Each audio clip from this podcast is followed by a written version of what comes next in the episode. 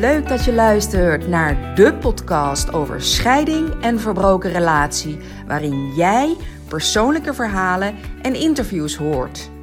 Uitdagingen, moeilijke situaties, wat doet het met de kinderen? Een kijkje in iemands proces, alles waar je tegenaan kan lopen. Ik deel het graag. Hoe pak jij je leven weer op na een relatiebreuk? Hoe kijk je weer positief de toekomst in? Hoe kan je met eenvoudige stappen houvast krijgen? Rust, vertrouwen. Dat is waar het mee begint. Ik heb er heel veel zin in.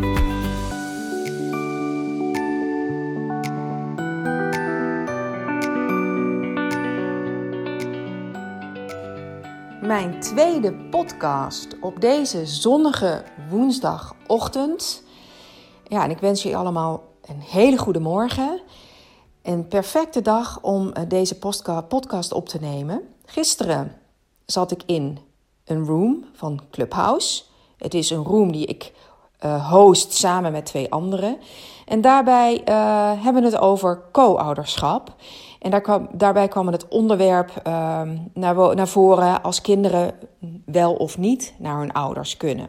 En dat heeft me doen inspireren om vandaag dit onderwerp in mijn podcast aan bod te laten komen. Om daar meer over te vertellen, want het gaat me echt aan het hart.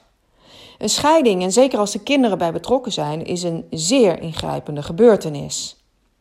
Een scheiding betekent voor een kind het einde van het gewone gezinsleven. En ze krijgen twee adressen. En ze verhuizen wekelijks, soms wel vaker, op en neer van het ene naar het andere adres. Waarbij ze dan plots een ouder moeten missen.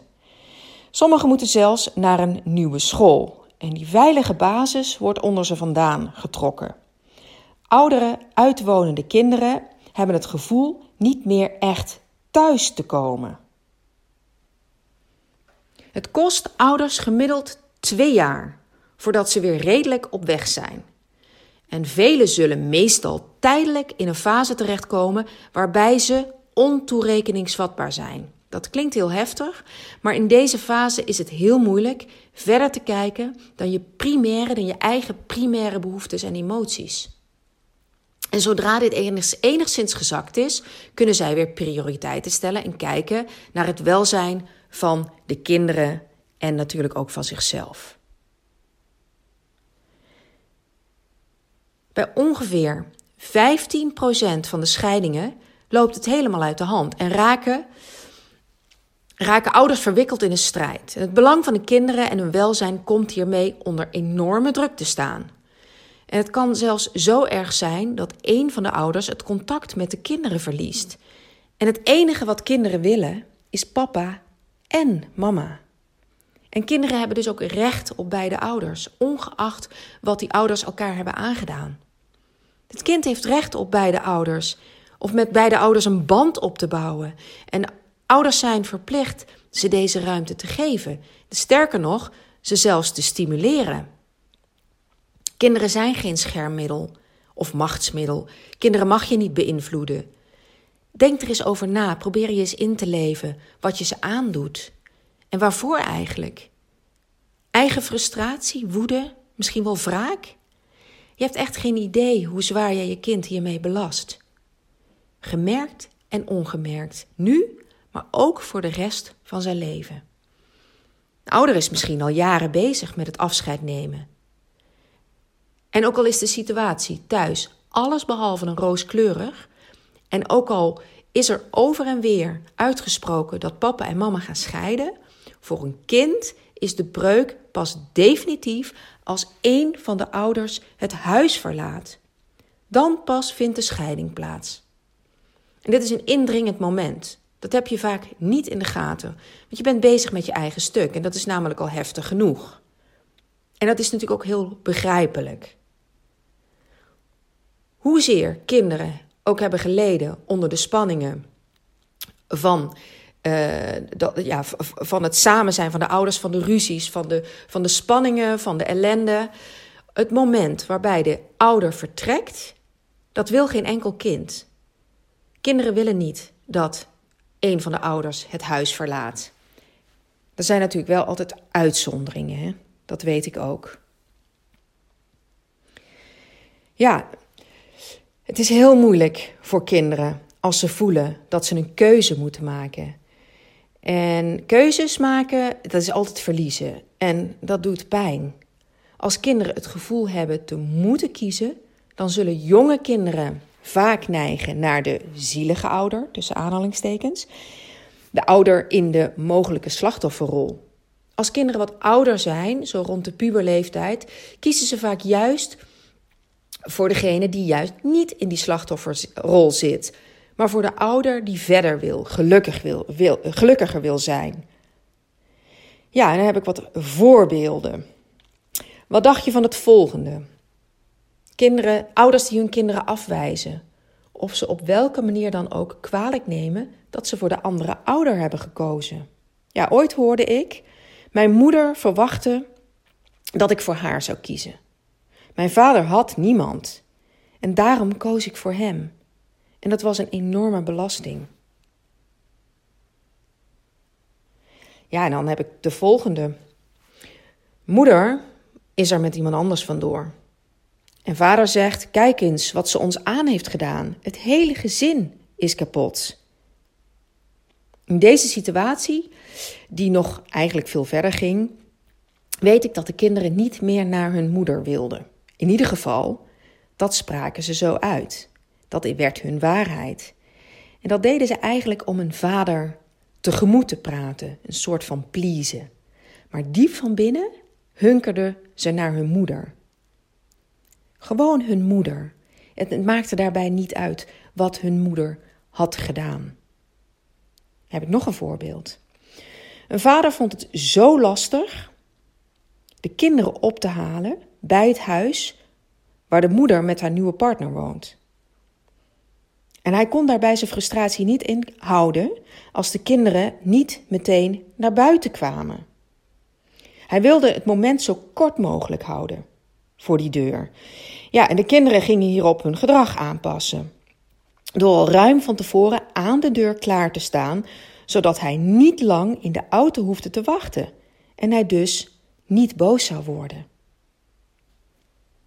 Dan zie je een stukje aanpassingsgedrag. Dat kinderen dus rekening gaan houden met hoe ouders mogelijk kunnen reageren. En dat ze dus hun gedrag daarop gaan aanpassen. Ja, en ik heb nog het voorbeeld van een vrouw van veertig.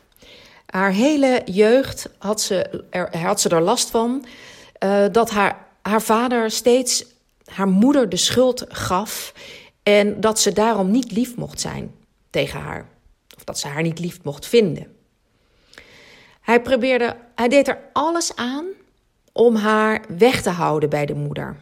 En als klein kind heeft ze nooit begrepen dat volwassenen zo kunnen doen.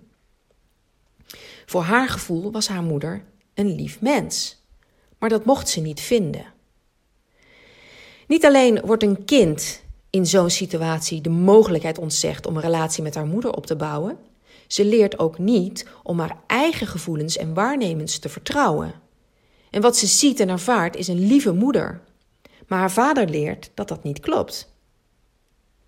Daarmee wordt het vertrouwen van een kind in relaties ondermijnd. Er is niets schadelijker voor kinderen dan te worden verplicht partij te kiezen voor een ouder. Dus tegen de anderen.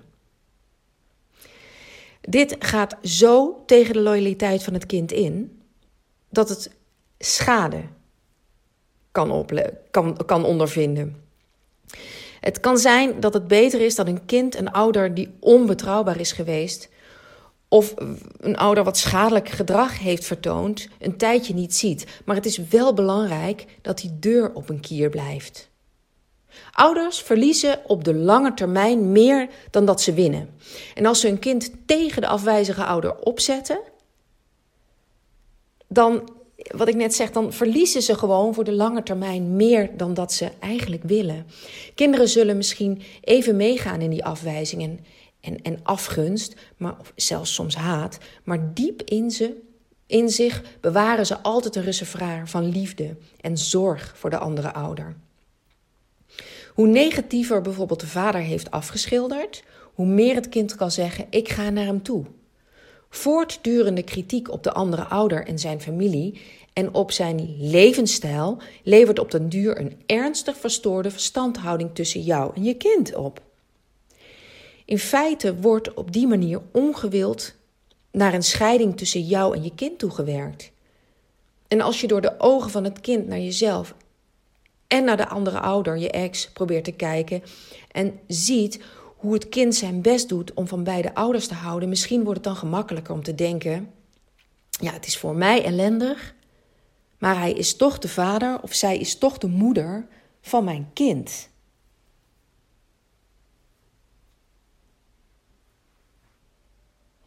Ja, en in het gevecht en die chaos moet je als over- ouder dus overeind blijven. En de ouders die willen hier nog wel eens een zicht op verliezen. En ook op het zicht op hun kinderen verliezen.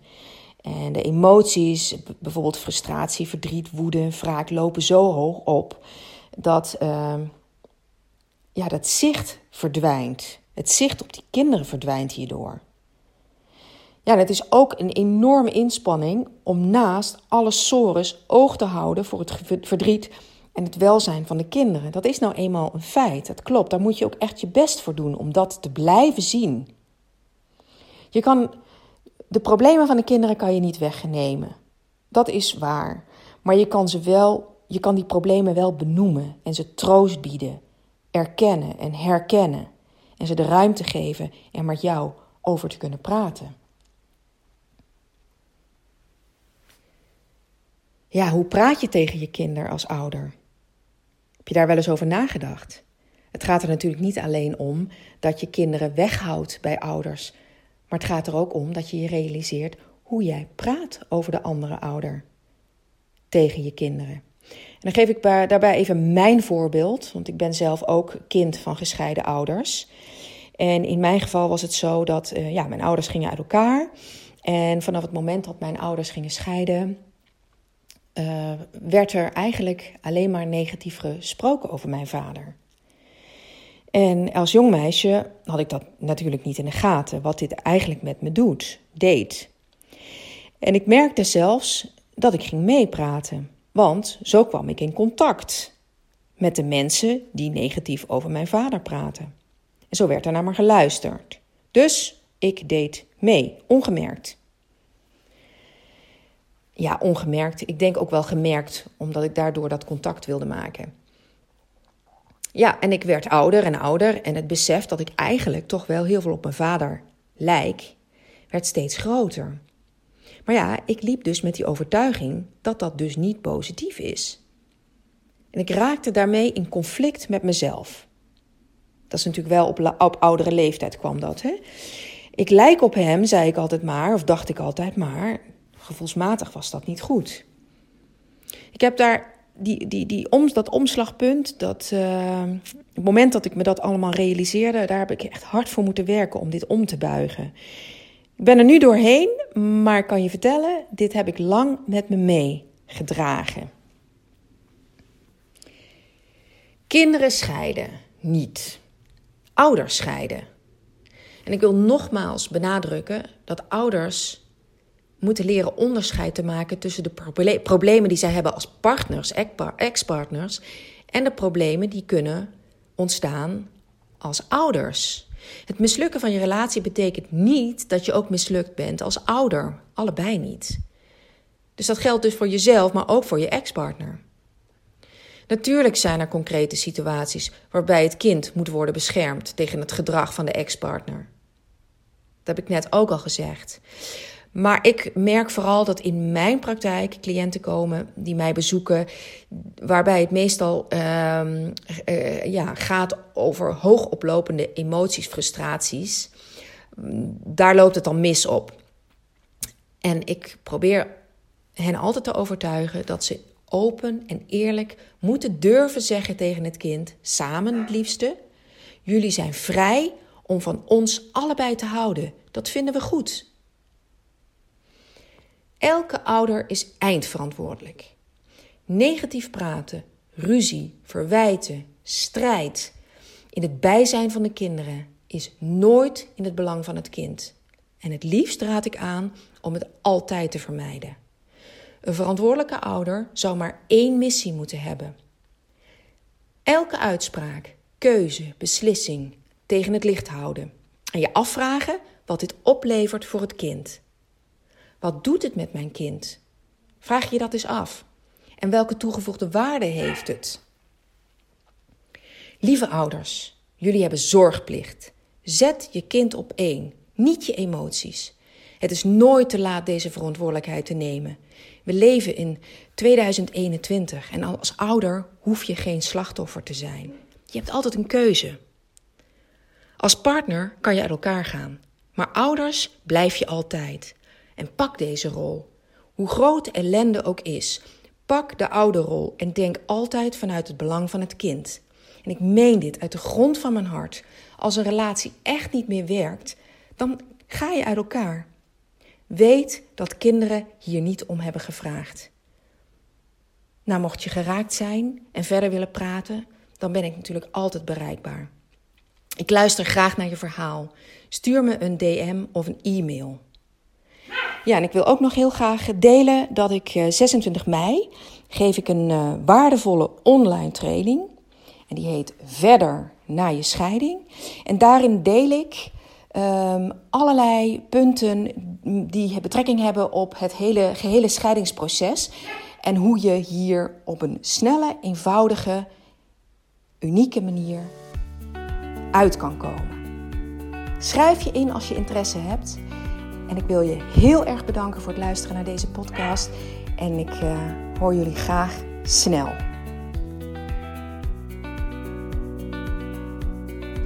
Heel fijn dat je luisterde naar deze nieuwe aflevering. Ben je geïnspireerd geraakt en vind jij het ook zo belangrijk dat anderen zich gesteund voelen door deze verhalen, zich erin herkennen? Ja, want je bent niet de enige. Laat dan een review achter in bijvoorbeeld iTunes. Of deel het door middel van een screenshot op Instagram of Facebook. Daarmee help je mij, maar vooral anderen. Dank je wel voor het luisteren. Tot in de volgende aflevering.